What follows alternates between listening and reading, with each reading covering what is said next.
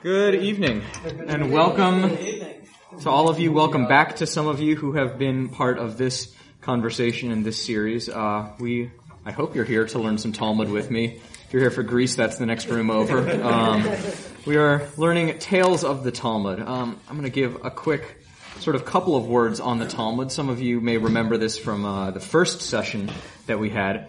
Uh, just a quick, what is the Talmud? So, the Talmud you could think of as a collection of Jewish text and writing. It's the beginning of rabbinic Judaism. Um, anyone who needs pens, we have a few over there if you want to write down anything. But the Talmud was the beginning of, as I mentioned, rabbinic Judaism. It's the first post-biblical set of Jewish text. It encompasses the early ones as well as later ones. And it runs from about the turn of the millennia, about the year zero, even a little bit before, the century or two before, and it runs well, where it exactly stops is a good question, but theories are that the Talmud was redacted and finished somewhere between uh, six, seven hundred CE or so. So it's the first several centuries uh, after the destruction of the temple, where Judaism had sort of been thrown into turmoil by the destruction of the temple. This previous uh, way of life and worship and relationship to God had really been disrupted, and so the Talmud is what you get with the rabbis figuring out, okay, well, what is Judaism going to look like going forward? Uh, it's going to be a completely different thing than it was before when it was centralized, when it was around the temple. It was based out of Jerusalem. What is the Jewish religion, Jewish faith, Jewish practice, Jewish community? What is all of that going to look like in this new world? And so the Talmud is a lot of that enterprise, trying to figure that out. The Talmud is the longest written work in antiquity. It is four times longer than the closest written work, which was a book of uh, Roman legal codes. It is actually 63 volumes, so it is a huge written work. Um, it is so long because it preserves all the dissenting opinions. It's uh, a lot of legal material, a lot of discourse like this, but it preserves all of the different opinions, the majority ones, the minority ones, and everything else. Um, and so, in addition, the two things that the Talmud are one is legal material and that kind of prescriptive stuff, and the second thing is stories legends, uh, wisdom literature. And that's really what I'm focusing on in this series, the Tales of the Talmud. So we're looking at the stories of these early rabbis and their teachings, their, uh, all of their dealings back and forth and their conflicts and, uh, how it is that they work with one another and struggle against one another and their world that they're creating really in this set of text. So this is all about these stories in this session.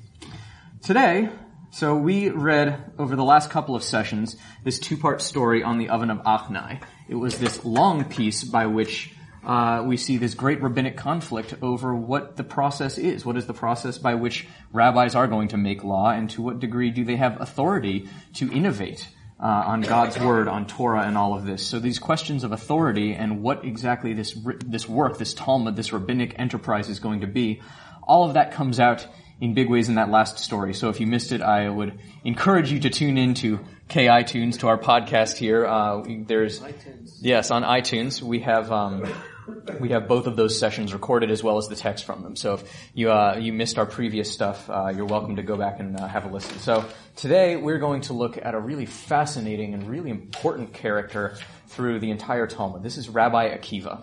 Has anybody heard of Rabbi Akiva? Okay, so he's a figure that people uh, people have generally heard of. He shouldn't be a total stranger here. Um, he is actually one of the early rabbis. He is one of the first um, in this rabbinic enterprise. Just this title of rabbi, he would have been one of the first generations to be carrying that. Um, and in many ways, he was part of laying the groundwork for what the entire Talmudic enterprise would be. His students were the ones that began to flesh it out and began to bring forth these arguments and these stories. Um, but he was really one of the progenitors of the whole thing. So, we're going to read three shorter stories about Rabbi Akiva today. Uh, we're going to start on the first side of it. It says Tales of the Talmud, Rabbi Akiva, that side with the title up top. We'll start with that side. And uh, I would love for us to do what we have been doing, which is this Chavruta style learning. It's the traditional mode of learning for Talmud. This is actually the way in which Jews have been learning the Talmud for centuries, um, probably millennia actually. Uh, it's this idea that you get together with one person or maybe two people and you read the text together and see sort of what comes out, what speaks to you, what uh, what jumps off the page to you, and uh, then you get together as a bigger group and we'll discuss. So at this time, I would encourage you to turn to the person next to you. Um, even better bonus points if you didn't come with that person, if this is somebody you don't know so well, because that even helps uh, unpack what some of this is about. So, uh, so what I want to encourage you to do is read this first piece, this first couple of paragraphs. What were Rabbi Akiva's, what were Akiva's beginnings? Um, read those paragraphs up until it says Avot de Rabbi Natan, which is the citation. So, take a few minutes just to read through with the person next to you and see what comes forth. All right. So has everybody had a chance to go over the story, just to have a quick read through? People have gotten to read. Okay, so this one's a little bit more straightforward. If you remember some of the twists and turns of last time with the oven, you remember the snake oven, right? Oh yeah. Okay, so the snake oven is a little bit trickier than this. This we'll get through this though. So questions. What came up in reading these first just two paragraphs? Yeah, did you want to start us off? We had a bunch of questions. All right, One good. Of them was, what possible leap of logic took him from water wearing away the stone to studying the Torah? Good question. Uh, somebody wants to answer. And then our second question was, okay, Aleph and Bet, then Aleph to Tav, then Leviticus. What happened to Genesis?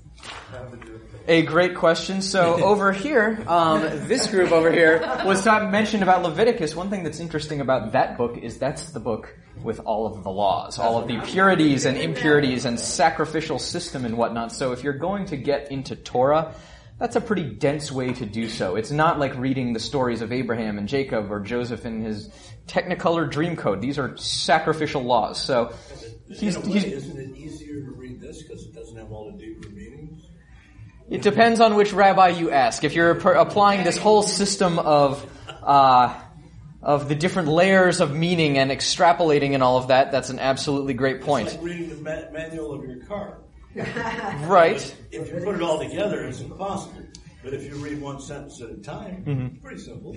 Reasonably so, although if you're thinking about him as being illiterate till he was 40 years old, you probably wouldn't give like grade school children car manuals to start out there trying to understand the English language. It's the same sort of idea. It's a reasonably complex place to start. But isn't that traditionally the first thing taught to children? Tradition is Leviticus.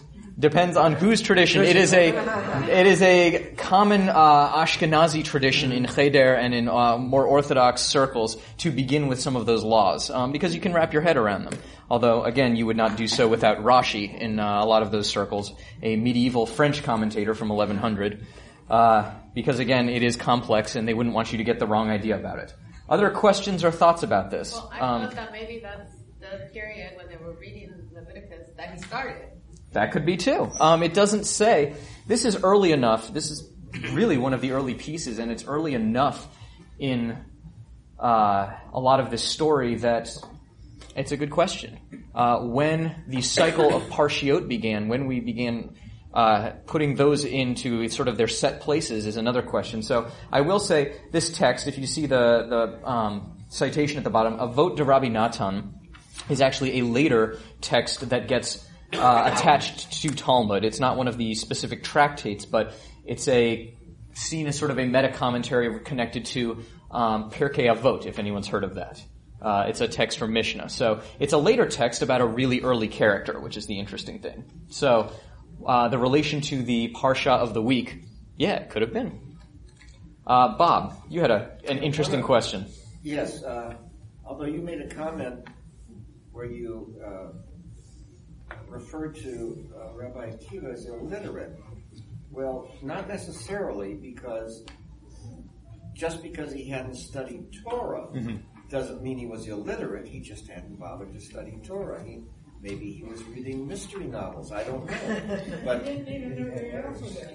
well, but we don't know. He, the teacher wrote it down. We don't know what he was what he was doing before. However, since the destruction of the temple, there were no high priests anymore. And uh, although he was late to the calling, the, the question comes up. Uh, we know from what we're reading that there were teachers. There was a schoolhouse. Right. There was a teacher. How did Akiva achieve the title, and who bestowed upon him the title of rabbi? Because other people were, ca- were called teachers; they didn't weren't called rabbis. That's right. And they and they knew and they studied the Torah. He was just coming late to the party. Mm-hmm. So how did that come about? Since you said he was one of the 1st Mm-hmm. to be deemed to be a rabbi, as it were. So I want to let me take your first part of your question first. Why why did I say illiterate? Well, uh, traditionally the rabbis read him as being illiterate because he's starting with the alphabet in this. Um, you, that's a good question. Perhaps he wasn't illiterate. Suppose he was fluent in Aramaic but not Hebrew or something. It begs the question because this was a possible reality for people in this time. The, rabbinic, the traditional rabbinic understanding, though, is that he was uh, illiterate because he's starting with the letters in that way. So this question of rabbi, where does that come from? Uh, that's a great question. So you mentioned correctly that with the temples, uh, the great temples in Jerusalem, the authority was invested in the priests. Uh, the Hebrew word for priest is kohen. So if anybody has the name kohen, that actually comes from that uh, construct. And then in addition, if anybody's aware of the system for aliyot in traditional, uh, in Orthodoxy, even in conservative Judaism, the first two aliyot are traditionally reserved for first a Kohen and then a Levite, who were would have been, yeah, Not a female Cohen, I found out. well, yes, When uh, said, is there a Cohen in the house? And I Dep- up. depends on the conservative synagogue. Yeah. right, Definitely not an Orthodox. Correct. There, these uh, issues with gender equality uh, are very real even in this day, even where we get uh, the vestiges of this priestly system. So where did the rabbinic enterprise come in? Well, historically, uh, if you look at that era, right before the temple was destroyed, there were a lot of different kinds of Jews. Um, I have a one of my rabbis from rabbinical school comments that it's actually kind of like today in that we have all these reform and conservative and reconstructionists and the orthodox and people with black hats and everything else that it's actually sort of a comparable era to look at. Um, the time of the Mishnah, which is the very beginning of the Talmud, you have Essenes, you have Sadducees, you have Pharisees. Uh, there were these Sicarii militants. Uh, there were a lot of different groups, and then there were early Christians too. So the group that became uh, the rabbis were called the Pharisees back then. They were a little bit less directly involved with temple worship. The Sadducees were much more closely involved with the temple uh, rites, and as such, they faded in prominence with the destruction of the temple. The fact that the Pharisees were uh, sort of alienated and had their own issues with the temple situated them such to sort of take on the mantle of Judaism in that way. They became, in the following centuries, what we call rabbinic Judaism. Uh, and they do so through this process. Um, this title of rabbi is a really interesting one. There are interesting cognates with uh, Babylonian titles such as Rebi and other words. Uh, a lot of them come from master. Uh, the other implication is teacher within this. So it's something between master and teacher. Uh, it's not a title that traditionally had political significance. When they talk about the political authorities of this time, they use different Hebrew words. Last time we talked about a character called um, Yehuda HaNasi, and this title of Nasi, that was actually the political title. Rabbi uh, implies a different kind of authority. Uh, it's more of a religious authority, a spiritual kind of authority, and it is closely related to teacher in that way. So that's a little bit on where rabbi comes from, but it doesn't come about until the uh, uh, evaporation of the priestly system. Yeah, Bert. I wanted to get back to this water wears away the stone. Yes. It seemed to bother you. Yes. Um, we, we were discussing that. Um, so they look at the mouth of a well, and there's a stone with a hole in it. And the point is that water wears away a stone slowly, drop by drop by drop, after a long period of time. And in that way, at least in our in our discussion, that led. He says, "Is my mind harder than the stone? If the stone can be shaped, then he's saying, so can my mind." And to shape it, you start with Aleph, Bet, Gimel, etc. Et Drop by drop. drop by drop. Um, a rabbi whose name I absolutely forget, and I apologize to him or her, talked about life as uh, like a potter, that we sculpt time, and that's I'm not talking about our physical life, but in our spiritual lives, we are like sculptors, and we wear away and we shape the stone second by second and minute by minute by what we do and how we live, the same way the water ultimately wears away a stone, although we have less time. Sure. stone. I think, um, Bert, I think you hit the nail right on the head with what uh, what is sort of the understanding of what he's saying here, what Akiva's voice has, is explaining. Why did he jump to that metaphor specifically? Well, that is the character of Rabbi Akiva and his uh, particular genius or uh, idiosyncrasy, if you want to say it that way. But this is uh, this is who he is. Other You thoughts? said rabbi means teacher. It means t- a, an interesting synthesis of teacher and master. Okay? Now he said that Rabbi Akiva went to the teacher. hmm But if he is so illiterate, how can he be a teacher? So again, I want to. A teacher of what? You know, I Yes. say he could have been a teacher. And I mean, I don't have to. Be, I'm a, a teacher of math. I'm not a teacher of Hebrew. I understand that. So therefore, if I start with Hebrew, I have to start Aleph, Bet. That I understand. But he is a rabbi or what? So I think the implication here, I mean, that's a very interesting direction to take it. Is he a teacher of a different sort? the traditional uh, interpretation of this would be to understand that okay, this is who is talking here. Who is the perspective? Well, this is in Avot de Rabbi Natan, the chapters of Rabbi Nathan. Um, and so, as I mentioned, Avot de Rabbi Natan is a much later text. And so they're talking about Rabbi Akiva, who they already know as being this grand scholar. So they're probably putting that title in rabbi as their honorific, as they are describing him, uh, retroactively, if that makes sense. I don't think rabbi here is meant to be read that he was a rabbi at the time, but it's that the people who are describing him in Avot de Rabbi Natan understand him that way. Does that make sense? That makes sense. Yeah. So they're referring to him as the role he'll come into, not the role he was at the time. They're referring to their understanding of him in their time. Instead of Yeah. like, you know, uh, Laban Akiva went and studied and then became Rabbi Akiva. It just starts off with Rabbi Akiva because by then that's how he's known.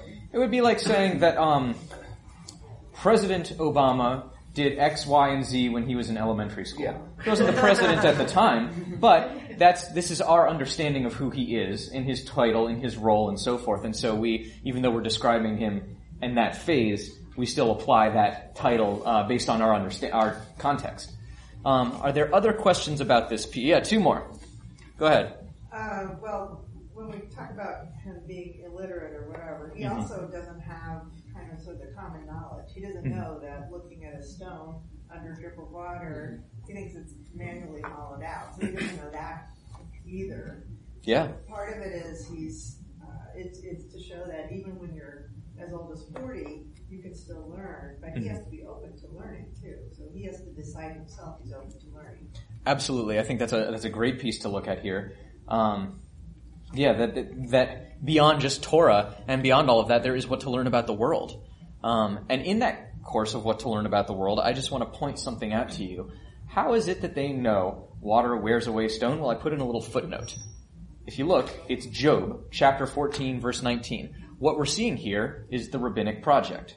We're seeing the the construction of Talmud and knowledge in the rabbinic sense. We're seeing them do what they do in a very transparent way. Well, how do you teach it to Akiva? Well, you cite Torah. You find some Torah piece that may not actually be contextually related, but you can sort of say it and it fits into this context here, but that's the hook upon which you hang this knowledge. So this piece of citing Torah verses, even, you know, regardless of their own context in the Torah, but using that as your building block of understanding and knowledge, this is sort of the rabbinic enterprise right there. Just having a quote. Um, Ray and then Bert and then come to Mickey. I was just going to say something that might have been something that you were saying that um, here's a beginning, the Talmud, and uh, here is uh, like a clean slate. Here's a rabbi who doesn't come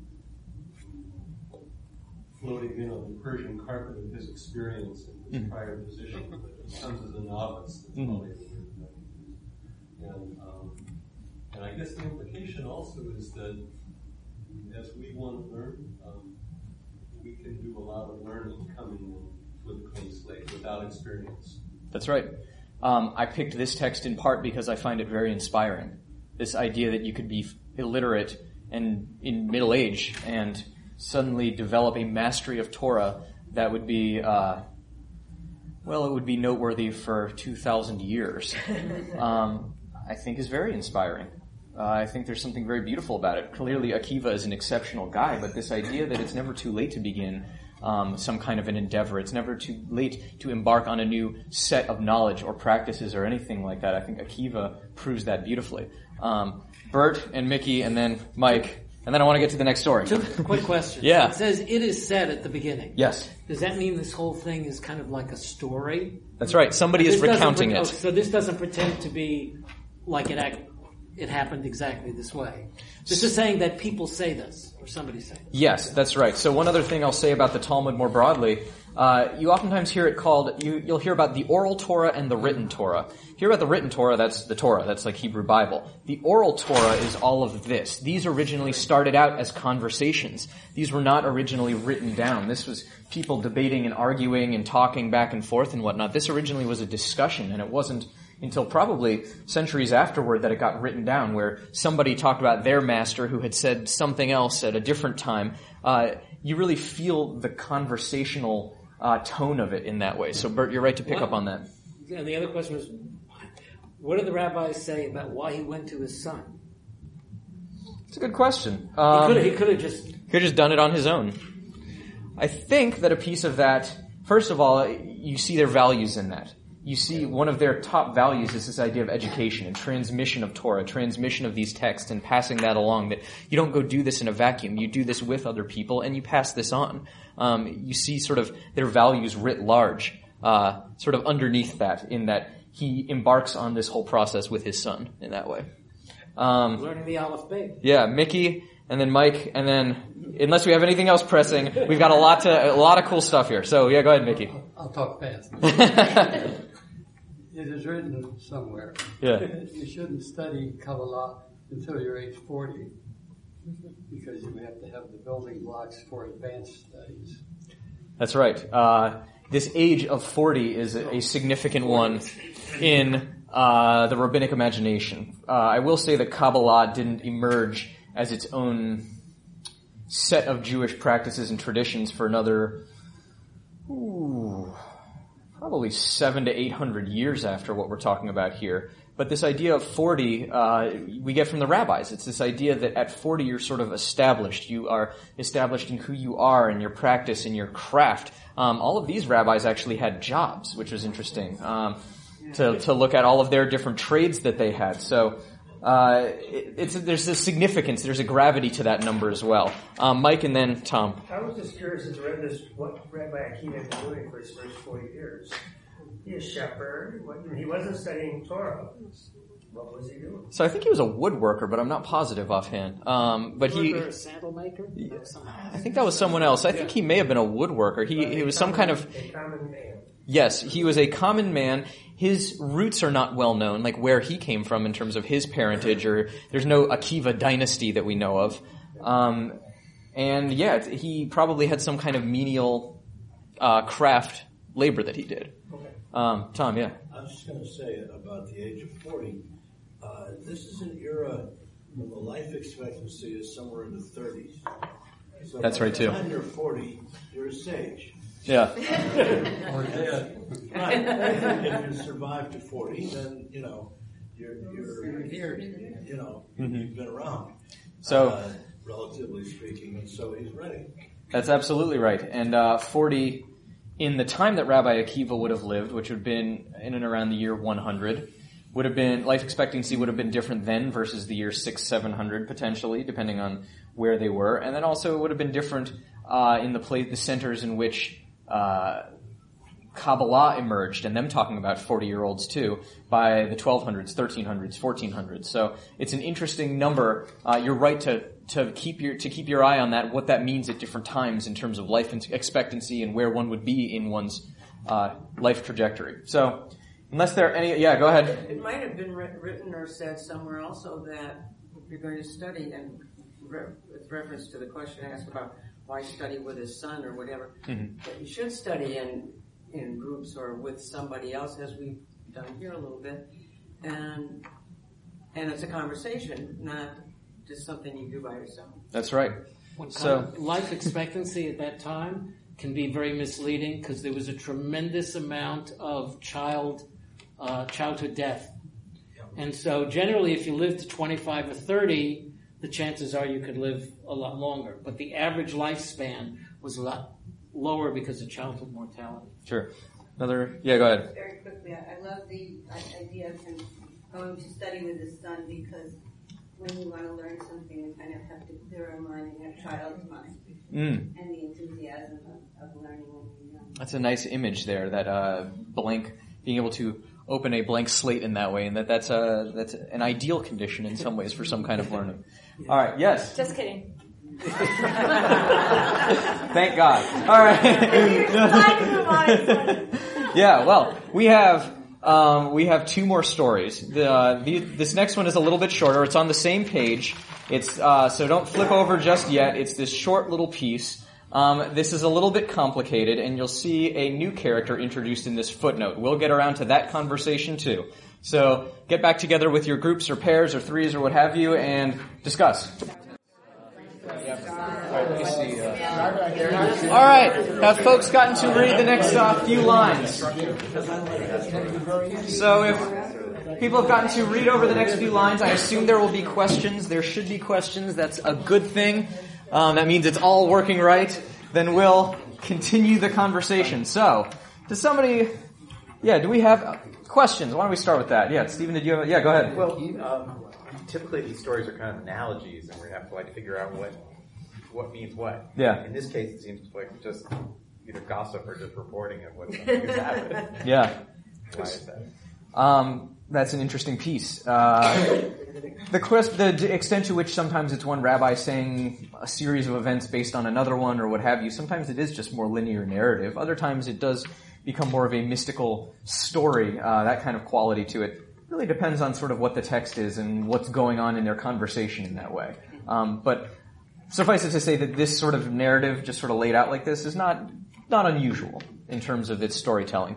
Um, who here has heard of Bar Kokhba? All right, so I see um, some general having heard of this character. Um, does somebody want to tell a little bit about Bar Kokhba? We have a brave volunteer to tell a little bit about.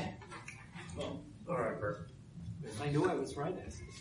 Oh, but there was, he lived in uh, 150 or something? A little bit before that. A little bit before that, 130? He died in 135. Okay, so it was in the early first century That's right. CE, and uh, there was a rebellion named after him. That's right. I believe people believed he was the Messiah. That's right. Um, that's right. Tom, yeah, did you want to add to that? Again, the context of the time.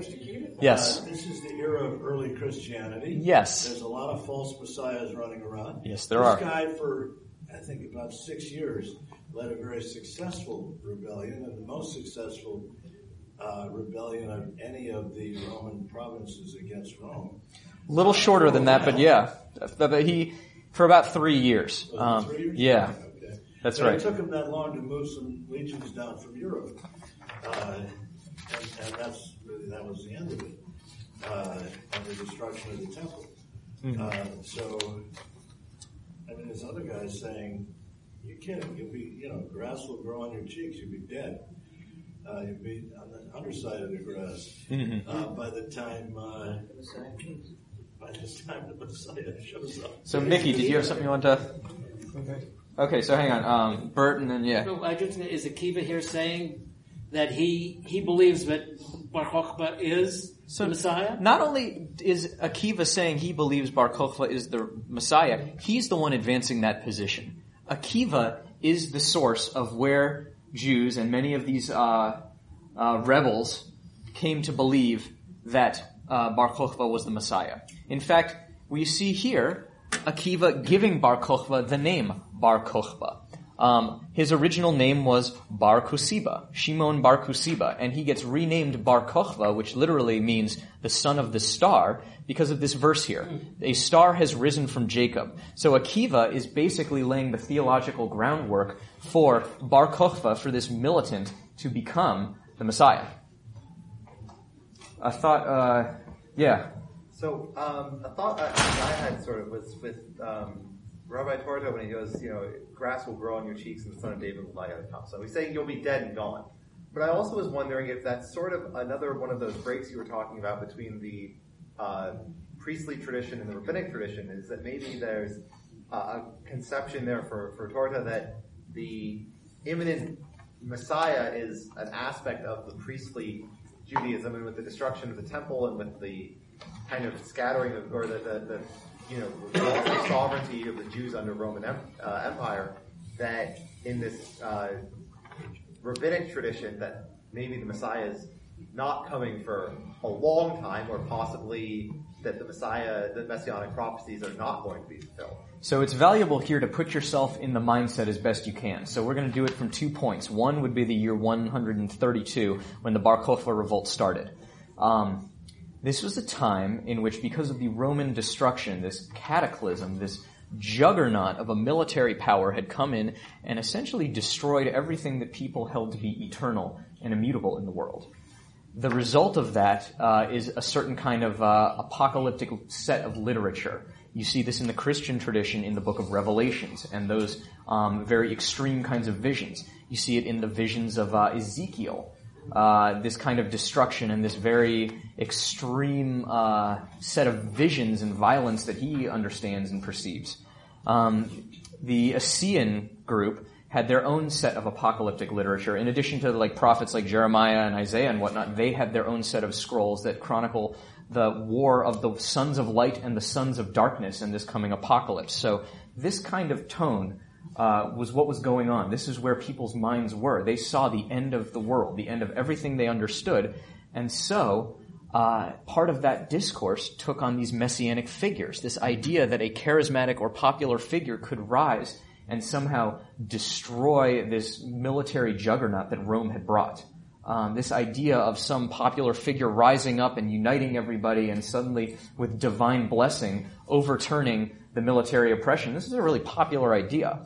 Um, again, the Jesus figure comes out of this same era as well. This is another uh, figure that comes out of the Messianic time, although uh, one important distinction to hold is that uh, I don't know of traditions that hold Jesus as a figure as being anywhere near as violent as Bar Kokhba.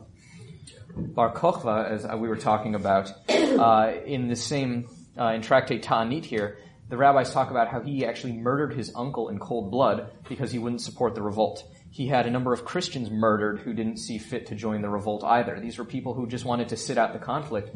And Bar Kokhba said, no, there is no sitting this conflict out, and had them killed. Um, he's a pretty controversial figure. He's a bloody figure. Um, that said, he was also militarily successful against Roman legions, which is a, um, as Tom pointed out, a pretty unique thing in that time anywhere in the world. Uh, so now let's fast forward. We're talking about putting yourself in the mindset of it. Let's put ourselves in the mindset of several hundred years later when the rabbis are talking about this in the Talmud. Um, they have seen what comes of messiahs who arrive and say that we are going to bring this messianic era, we're going to change everything. Um, according to Cassius Dio, uh, the Bar Kokhba revolt resulted in the deaths of 580,000 Jews, the destruction of 50 fortified castles, and 985 villages or towns. What the Romans did in uh, response to Bar Kokhba's uprising was to essentially destroy uh, society that was there um, as effectively and as thoroughly as they could. So the rabbis, as you can imagine, have a certain kind of um, reluctance around Messiah figures uh, in in the subsequent centuries. They have seen how this endeavor goes. They've seen since then uh, the basically early Christianity become its own faith tradition. They've seen Constantinople take or Constantine take that on, and they've seen some of the dangers of early Christianity even as a group. Um, so they are extremely wary of messianic figures. They see that as a very dangerous uh, occurrence. There, Tom.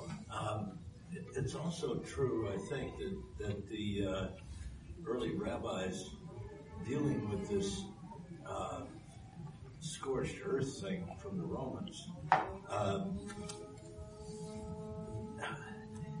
they're the ones that, that uh, determined what what became certified as scripture. Mm-hmm. So they took anything really military out of it. Uh, there's nothing to encourage the Jews uh, to become military again, anywhere, anytime. Uh, it's, it's a little complicated. So first, um, the question of what is canonized. Um, in terms of the canonization of like what books are in the Bible, I'll give one example. Uh, we celebrate Hanukkah, but the Book of Maccabees is not part of the Hebrew Bible. It's part of the Catholic Bible. Um, you'll find it in Catholic Bibles, but you won't find it in a Jewish Hebrew Bible um, because it didn't make the grade in that way, so to speak. This question of what made it into the biblical canon and what did not is uh, it's a big question. The rabbis were clearly part of this, at least the early rabbis, but there's not a real transparent uh, answer or process that we can look to as to exactly what wound up in the Bible from an intellectual standpoint. Um, the so then there's this question of Jewish uh, or early, uh, yeah, Israelite slash Jewish slash rabbinic militarism or nationalism. Uh, the rabbis are clearly uncomfortable with it in some places, and in other places they really celebrate it. Hanukkah is a big example of them very much uplifting a certain kind of militancy, and yet then subsequent rabbis try and walk that back, and they transform that holiday to being about the miracle of the lights, um, from being about a military victory. So you see, you see that process in a very transparent kind of way, that ambivalence, that uh, concern about uh, what certain kinds of militarism and nationalism have done for the people uh, in the preceding centuries. So you're right to point that out. Other questions? Yeah, Jill. So I see that a star has risen from Jacob is from Numbers. Mm-hmm. And then Akiva expounds that Kusiba has risen from Jacob, but I'm wondering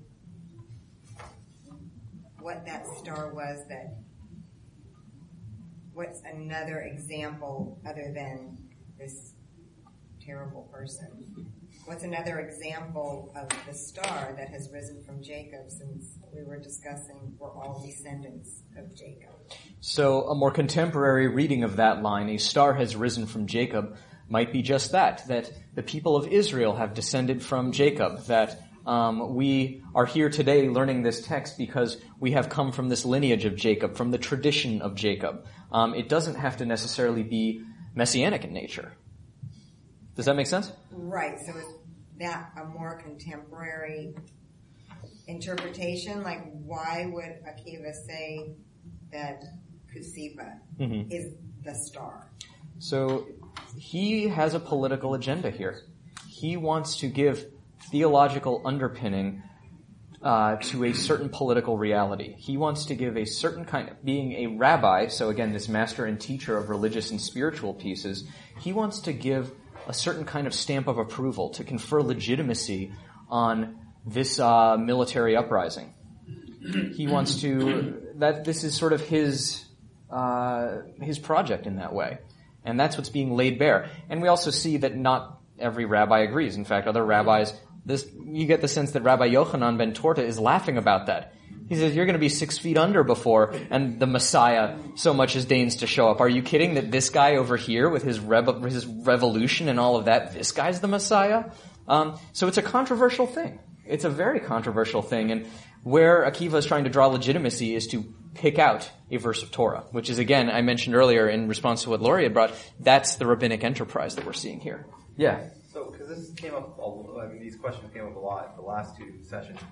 When would Torah have been alive? Would he have been actually contemporary with Akiva? Or is this one of those things where you have a rabbi born 600 years ago saying something directly to a rabbi that, you know, a 7th century rabbi saying something directly to a 1st century rabbi?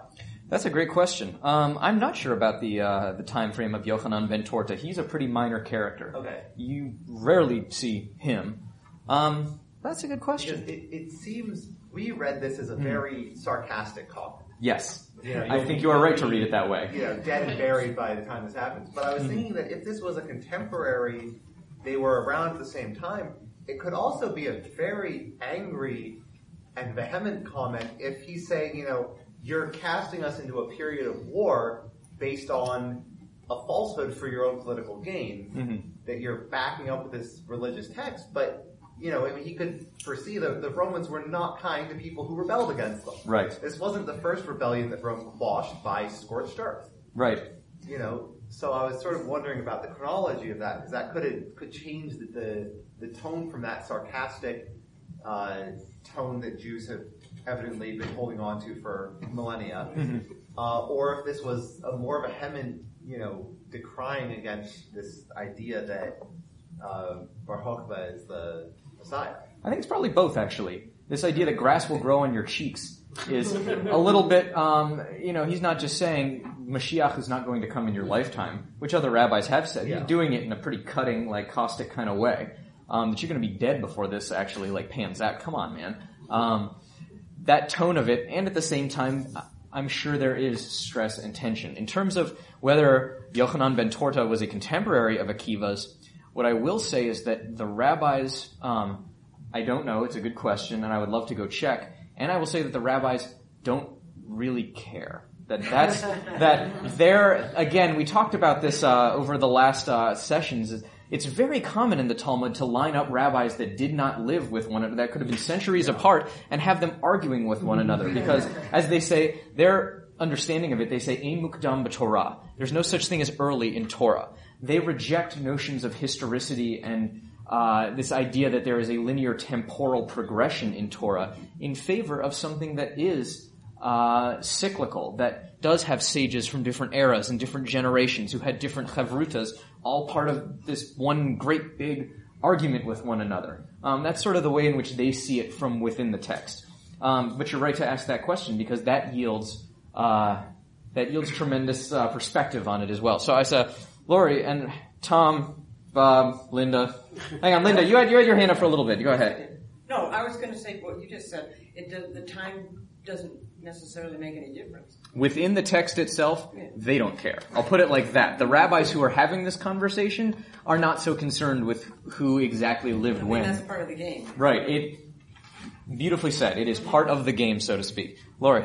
Well, our question was, is it seems to be set up as an exercise in formal logic. Okay. Flawed formal logic, Mhm. whatever it is, the fallacy of the false consequence or Sure. the, it is. And so what's the meaning of that? Is that a, is that a typical, uh, structure of the story for the point? Because if he says, oh, a, a star has risen from Jacob, Kusiba has risen from Jacob, therefore Kusiba is the star that's referred to, that that's a Sort of circular. yes. Um, this, the way in which they use Torah verses in this rabbinic enterprise, as I mentioned, they pull them out of context and they use them to fit uh, what their agenda is. Uh, we read this story about the oven of Achnai, this snake oven, and the big punchline of that was Lo bashamayim hi, the Torah is not in heaven. Well, that's not exactly what it originally said in Deuteronomy. It was talking about giving the Torah to the people and it coming down from heaven. They, the rabbis sort of lifted right out of its original context in order to use it for their rhetoric. So it's a combination of uh, logic isn't quite the word I would use. It's more rhetoric in some ways, um, the way in which they frame their arguments with one another. But the other thing I also want to point out is that this is not just the text saying this. This is Shimon Bar Yochai, who is talking about this having happened. Um, so again, this is another layer removed from the actual events and this actual conversation. Um, another thing you could look at is when Yochanan ben Torta says to him, well, who's the him? Is he saying that to Shimon Bar Yochai or is he saying that to Rabbi Akiva? The text doesn't say. yeah. It is that creative um, ambiguity that makes these stories. Yes, you're right. He says Akiva, although is he, in what way is Yochanan, uh, Shimon Bar Yochai, sorry, uh, part of this conversation with Ben Torta? It's another, again, because they're not necessarily viewing one another as being in different eras. They're all at the same table together as far as they're concerned. Tom. I'm just wondering, uh, wasn't Akiva part of the great uh, Sanhedrin that met and canonized, decided what to canonize, and so on? Some years after the uh, Roman reconquest, uh, and if so, what did he have to say about the uh, messianic nature of Bar Kokhba then? He didn't live to tell the tale. Oh, he, he died in the revolution. Yeah. I wasn't sure about. He actually, there is liturgy on Yom Kippur that talks about the ten martyrs, and he's one of those ten. Um, he doesn't live to tell the tale in terms of this He's own thing. Part of that conference. No, not the later one that convenes at Yavna, of the whole Sanhedrin in the 70, and yeah, he, that's a different enterprise. He doesn't make it that far. Um, was there another? Yeah, Bob. What is the significance when Rabbi Akiva would see Bar Kokhba, he would say, that is King Messiah, rather than that is the Messiah. So this uh, Why King? so Messiah, this figure, is descended in tradition from King David and is seen as a certain kind of king or having the legitimacy of one as well. So the formulation in Hebrew is Melech HaMashiach, the King Messiah. Like that's actually what the text says in terms of that. Is that Um, where the Christian thing comes from, or the king of the Jews and all that? That's a good question. Um, you know, I'm not in a position to answer that from within their own theological uh, set of stuff. That's a really good question because you would be if you took on Jesus as that messianic figure. Is Jesus Melech HaMashiach? But then also this construct of Melech HaMashiach comes later um, in a lot of texts than Jesus necessarily. Uh, so there are a number of Messiah figures. For instance, uh, the book of Chronicles that's in the Hebrew Bible refers to King Cyrus as Mashiach. King Cyrus goes and conquers the Babylonians, and after the destruction of the first temple, he lets the Jews come back from exile and build the second temple. And so they say, hey, this guy's a Messiah. Um, Messiah in biblical time, so in Israelite culture, does not mean what it means to us today in English. The term Messiah is very powerfully colored with this Greek construct that we get later called Christos, Christ, um, which is not the necessarily the same thing as these early messianic ideas that are within Hebrew text. So I just want to put that on the table as well. It's more of a generic term as opposed to something of grand importance. It's more generic. However, in this messianic era, it takes on certain kind of political and national and uh, military significance. But before that, it was more generic in Hebrew Bible. Um, so this is a little bit of some of the political activities of Akiva. Uh, with your permission, I would love to transition to the last story. This one I'm actually going to read through line by line because it is so sort of convoluted, whisking away through time and space. I'm going to read this and we'll take it paragraph by paragraph. Will you parenthetically say, you know, when it comes to he, who he is and Yeah, I can- yes. That is your question. Yes, Seriously. absolutely. So, Rabbi Yehuda said in the name of Rav, who's another famous, uh, important Talmudic rabbi who is a lot later. He's closer to the year 400 or so. He's one of the later uh, Talmudic rabbis. So, when Moses descended on high, he found what ascended. Thank you. He found the Blessed Holy One engaged in affixing crowns to the letters. Said Moses, Lord of the universe, who stays your hand? So the question he's really asking, and I wrote at the bottom, is there anything lacking in Torah that these crowns are necessary? Why are you putting these crowns on the letters? He answered, God answered, there will, this is part of what makes this text challenging to read in the original. Um, I fill in some of the pronouns sometimes, but it's mostly all pronouns in the original, so one has to sort of follow the turn. So, God answered, There will arise a man at the end of many generations, Akiva ben Joseph by name, who will expound many, many laws from each marking. Moses replied, Lord of the universe, permit me to see him. Any questions here? So we're on Mount Sinai. Moses is up watching God tying the crowns on the letters. And he asks, why are there these crowns? And God says, well, this guy Akiva is going to come along and he's going to have a lot to say about it. Wait, wait, wait, wait, wait. Yeah. You say, why is he writing, right? But it says, who stays your hand? Stays your hand is a strange phrase. It is a strange phrase. Does I, it mean who en- ensures that you write, you write clearly or the right things? Wh- What is stays your hand?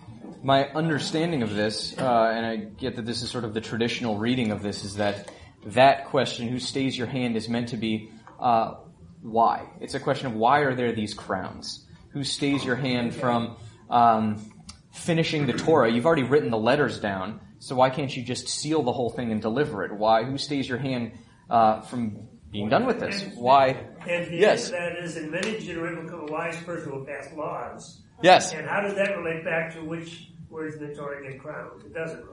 Well, that is God's answer to it in this midrash, I got that. in this uh, Agadah, this legend. So God says, well, the reason there are these crowns is somebody's going to come along and have an awful lot to say about it. This guy way, way in the future. It's like underlining something. Maybe. Potentially, yeah. Um, I think it's a little more subtle than that. Uh, like I'm thinking about one of the words. More artistic. That too. There is an artistic quality, an aesthetic quality to it, and um, sometimes it'll just be one letter in the middle of a word. Uh, so why does the ayin have a crown on it? It's a good question in some ways. So, so Moses says, Lord of the universe, God, I want to see this person who has all these laws and makes all this stuff based on these little crowns on the letters. So God says, turn around.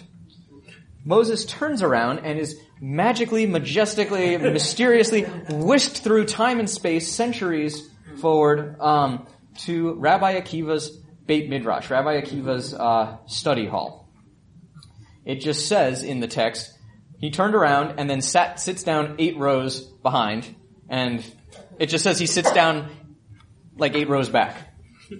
So, Moses had no idea, and listen to their legal arguments. This is what's we're meant to understand. I filled that in.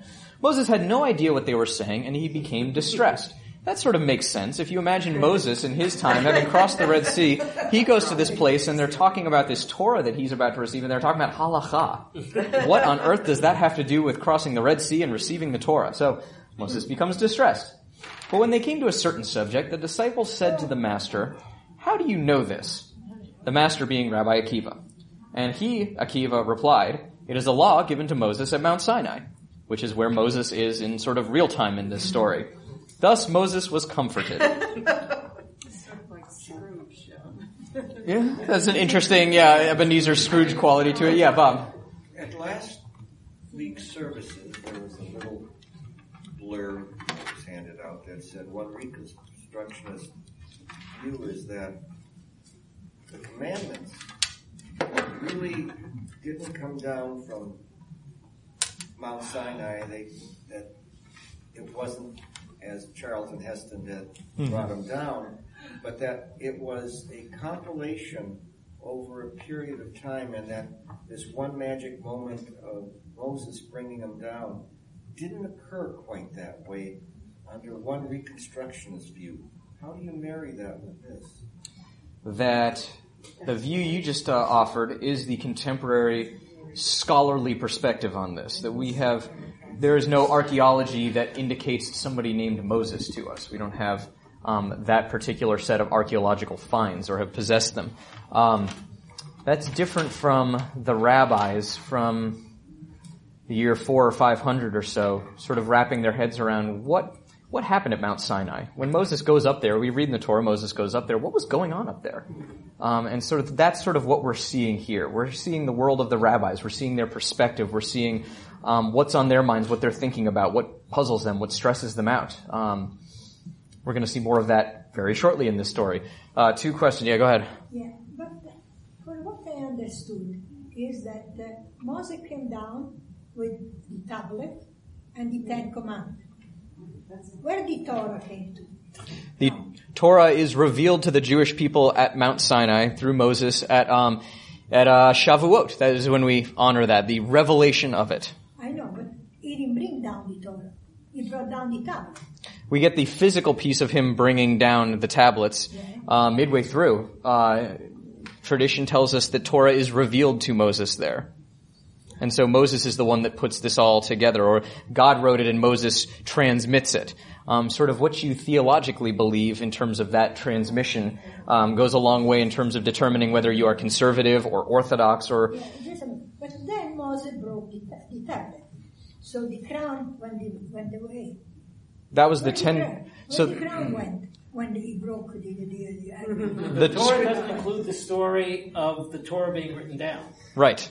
The Torah is also bigger than the Ten Commandments. The Torah, I mean, that's just one piece. And if you look at the Ten Commandments, um, they have crowns too in some of those letters.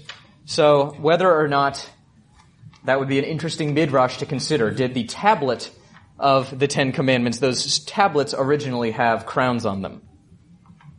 Excellent question. But, but the Torah essentially was in oral form for many years, so it wasn't written down at the time. A lot of tradition would tell us that, that oh, the Torah was given by God in that way. Um, so what form did it take? Where did these crowns come from? Well, the rabbis we can say they exist in a time in which Torah is definitively laid out in this very written form that they see, and they have these crowns already in their tradition. So those same crowns, they're talking about those crowns 1500 years ago. Um, so it's pretty set in their imagination that they imagine that God is engaging in a written form of it on Mount Sinai. If that makes sense. God is engaging with the Torah as they have it. Um, yeah, go ahead. So my question is about Moses' uh, confusion because it says he has he had no idea what they were saying. Yeah. Um, so my question is actually about the language. I know that the Torah has relatively few, uh, relatively low diversity of words as far as a language is concerned. Would the actual vocabulary of Hebrew at the time have expanded to the point where Moses literally had no idea what was being said, or is it that the subjects they were discussing were these laws and concepts that were so futuristic and anachronistic to Moses that he was confused? Because I'm wondering if, if there's actually already been such a change in the language Mhm.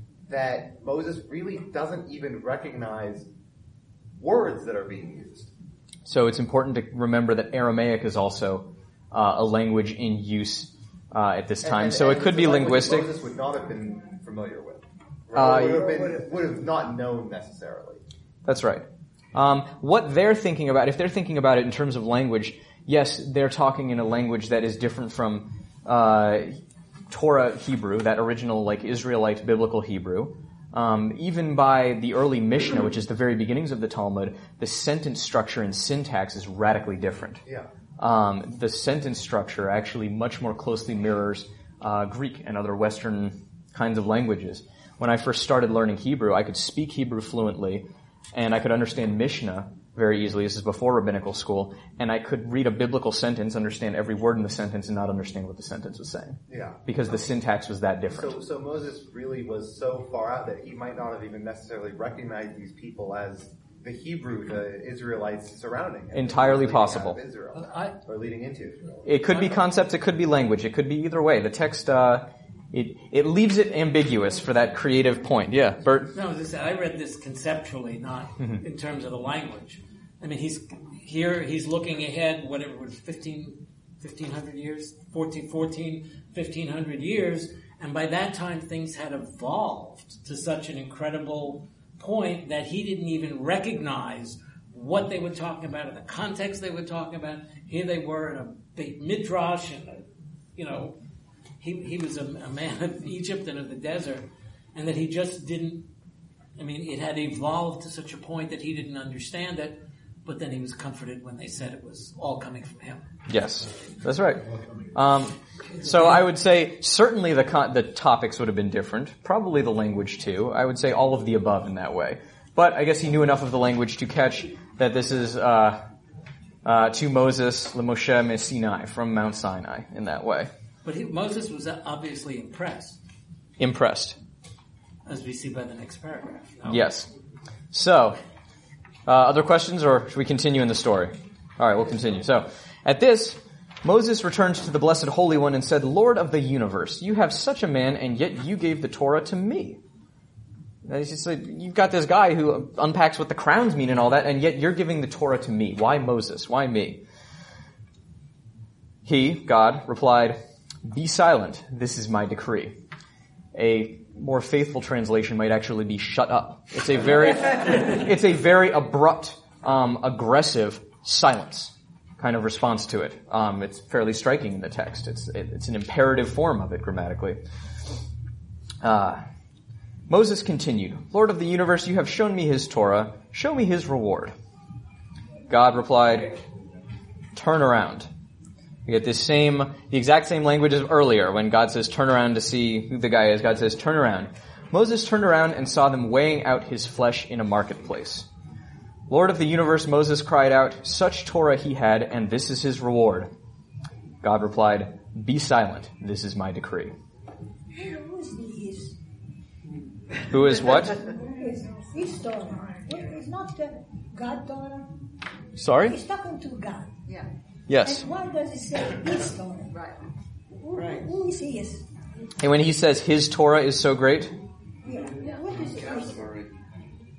He says, like his teacher or something? Lord, Yes. So his Torah, they use in the Talmud, they use Torah to refer to learning or teaching. They use that in addition to the five books.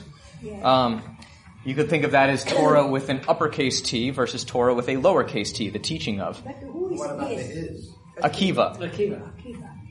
And, uh, and uh, his, the reward is Akiva reward. Yes. Yes. And the, the, uh, the meat that in the market is Akiva. Uh, Yes, this is Akiva's body that he has found, come upon in this market. So this is, Tom, you mentioned, did Akiva survive? No, Akiva did not survive. He was one of these ten who were martyred by the Romans, and so this vision that Moses sees is the Romans basically with his dead body after the fact. He was chopped up, is that what this is? That's what this, uh, that's what the implication is here.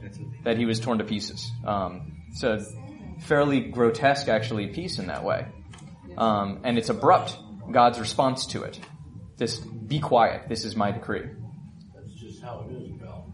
Yeah, that's right. Uh, so, questions all around. Yeah, go ahead. Um, I want to know why does Moses find it confusing that God is giving the Torah to him if Akiva, and not Akiva, if Akiva is born many generations in the future? That's a really good question because I guess Moses, in his mind, thinks that okay, that this guy is so much greater than me uh, that we should throw off again the temporality of it. Um, again, to return to that concept of there's no ein mukdam b'Torah, there's no such thing as early in it. Um, the rabbis are imagining Moses has their same concept of there's no such thing as temporality. The timing doesn't matter. The Torah has always been eternal. It's always been there. It always will be. So they say, okay, well, why why didn't you send it with this guy instead of me in the first place? So again, this is them. You're seeing them really diminish the idea of time in a linear sense. They're just not bothered by it. so that's a good question, though, because you would think that that's really important to the sequence of events, but to the rabbis, again, they, they don't look at it in a linear fashion. Yeah, go ahead. So I always, always sort of had the sense about Moses that he was always sort of a little down on himself. So he had the stutter. He always That's wanted right. Aaron to present everything to the people. He wanted Aaron to intercede with the Pharaoh. So it, it kind of seems like he's looking for any way out of being the person who's giving the Torah to the people, and that God is incredibly displeased with this, with his response of "Be silent." Yes. You know, it's like you're trying to weasel your way out. You tried to weasel your way out of it at the bush. You tried to weasel your way out of it with the Pharaoh. And here you are again trying to weasel your way out of it. Yeah. And I've chosen you and you keep questioning me and this is unacceptable. That's right. That's right. So the rabbi's version of Moses that we're seeing here is a version that really does jive. Like they had paid attention to who this Moses character is, who wants nothing to do with this whole um, Exodus enterprise and this whole revelation business. Um, he does consistently try and weasel his way out of that whole thing. He is not wanting to be part of that business. Um, so you're right. And the rabbis seem to have picked up on that in a very big way in their uh, portrayal, the way that they uh, the way that they illustrate Moses here. Um, that's a huge piece of it. Linda. I have a question Yeah. about the timing of the Talmud. Yeah. At what point is it being, is it finished? There's no solid answer for that. I will. mean, I, I've always wondered why it doesn't continue. The writings and the commentaries of the Talmud and other public things and other uh, kinds of, of written things as well. Why are there no contemporary writings on them? Uh, I'm sure people study it all the time and have questions and whatever, but why it's not um, canonized into the or whatever the right term is Mhm. into the the writings from centuries before. I would suggest that it's a host of cultural and societal reasons that change the voice of Jewish text at certain points. There is a point at which uh, I mentioned we talked about the canonization of biblical text. Right. There's a point at which those who see themselves as part of that Israelite project stop writing in that voice. So we have the wisdom of Ben Sirach, and we have the book of Judith, and we have other books that didn't make it into the canon, but they're still written in that same voice and that same perspective. They read like Hebrew Bible.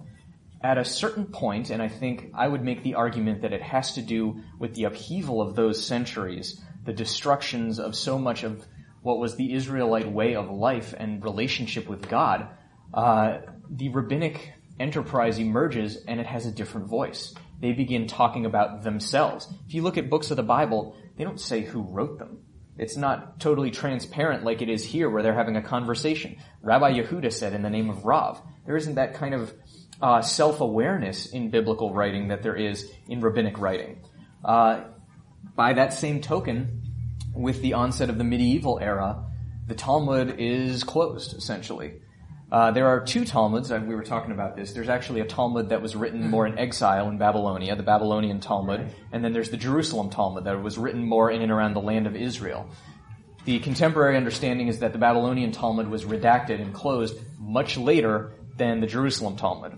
You can tell from it linguistically. I can attest to this. If you look at the Jerusalem Talmud, it is much more difficult to make sense of. You can tell that someone has been in there cleaning up and modernizing the Babylonian Talmud.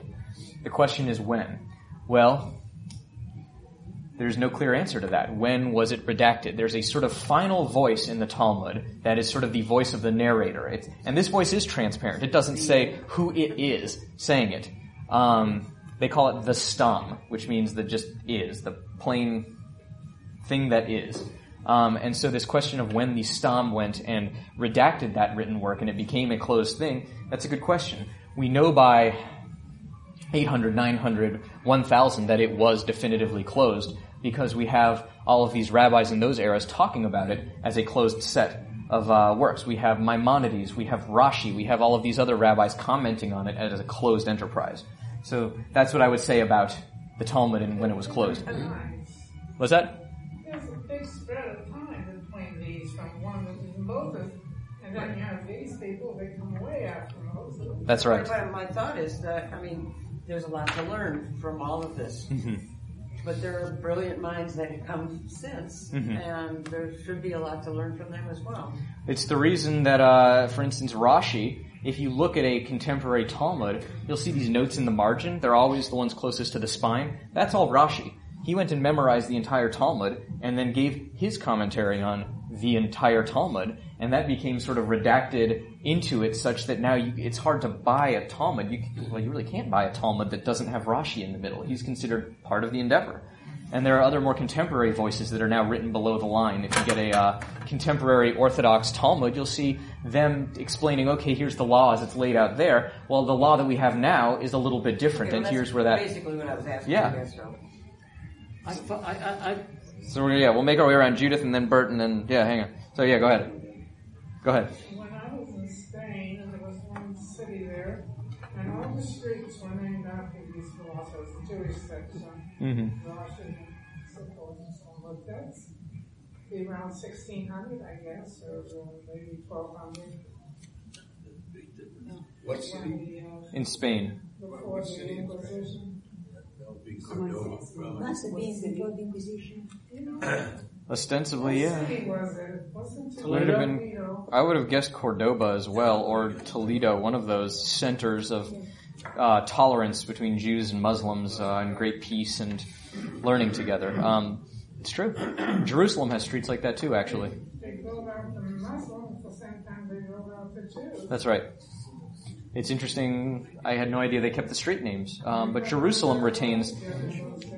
Yeah, but in Jerusalem, if you look at the Jewish quarter of the old city, it retains a lot of these names. So you will see a Rashi Street, the French rabbi from the year 1100ish or so. Um, Toledo, Southern Toledo. Bert, yeah. I, I, I just find this so disturbing. Yes. This text. that we, I, I don't think we can leave it without dealing with, at least for me as a Yes. modern. Yes. Okay, basically, Akiva was brilliant. Yes. Akiva ends up being tortured and killed. He was martyred by the Romans. Was martyred with his skin torn off.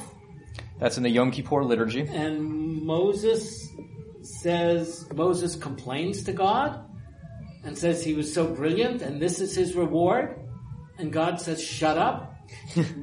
There- No, this is the way it is. I mean, in a post-Holocaust world, this is very difficult. Forgetting about the anthropomorphic language, which I'm not comfortable with. Mhm. But that whole idea is very, very, it's very difficult and very troubling Mhm. that if we say God is good, you know, that's the old thing, if God is good, why do bad things happen to good people? Mhm. But this is very, very much in the extreme. So And I don't have an answer, it's just really disturbing, and I didn't want to let this go without saying. Nor I'm should sorry. we. I am. Nor should Maybe we. somebody else is. But The rabbis- That he calls that is a reward. But it's not a reward. Yeah, he, he calls it a is what reward. He calls the reward. Yeah.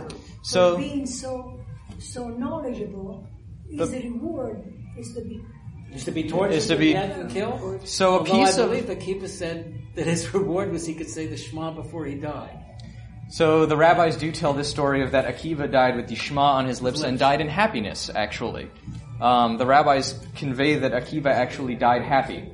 Um, a piece of the complication of this is that the rabbis understand that life is complicated. They don't live, and they don't see themselves as living in a world in which Torah is this wonderful magical thing that makes everything better. They live in a world of complexity. They live in a world of black and white. They live in a world that has been devastated by Akiva's theological underpinnings of messianism. There is another piece that I didn't bring in that talks about Akiva wanting to line up terrible punishments for people for all kinds of things halachically. Akiva is seen as a brilliant person, but also a very severe person and a really dangerous person.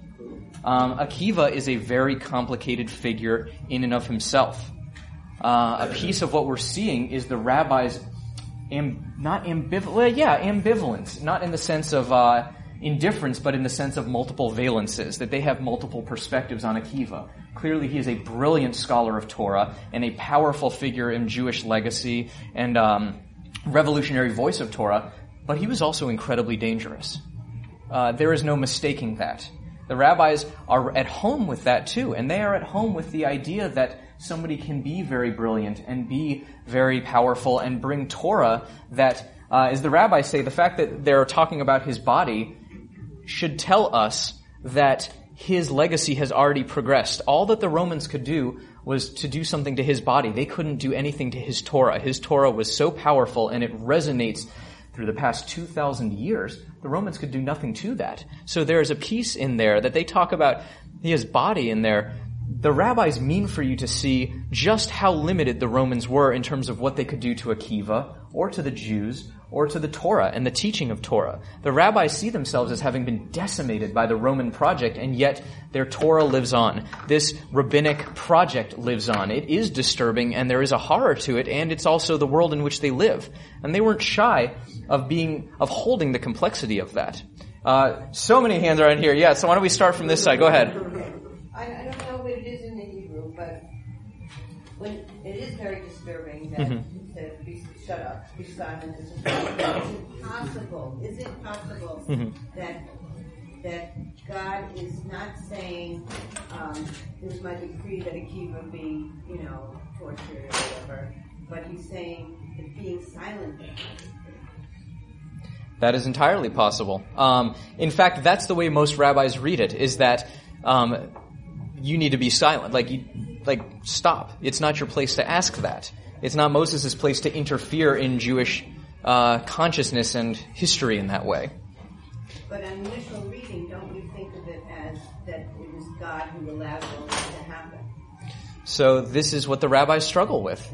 This is what people struggle with in a contemporary sense, uh, in terms of post-Holocaust theology. Is how do we relate to God? What is the meaning of being Jewish today and being part of this peoplehood and also being part of this tradition uh, when terrible things have happened? It's something that we, if we are to be honest with ourselves, are called into to sitting with and being present with is both the beauty and the richness and the depth of this transmission and this chain that comes to us, but then also how do we make sense of that which has been horrifying?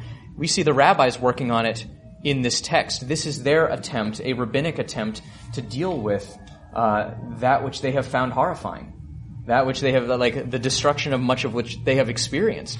It is not a clean or an easy thing for them, but they don't shy away from it. Uh, Mike. When I read a book or see a sporting event which has an unacceptable outcome, Mhm. my memory is changed and I decide it, we won. I think the word reward is is misconstrued or Mhm. misinterpreted, and I'm sure that the rabbis say, rather say, "Show me the reward, God, that you gave to this wonderful man for all that he did." Mhm. What if that's outcome or end, or how did his life go on?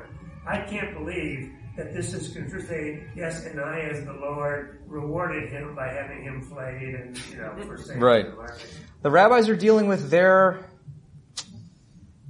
They have profound sadness at what happened to those ten martyrs, at what happened to Akiva.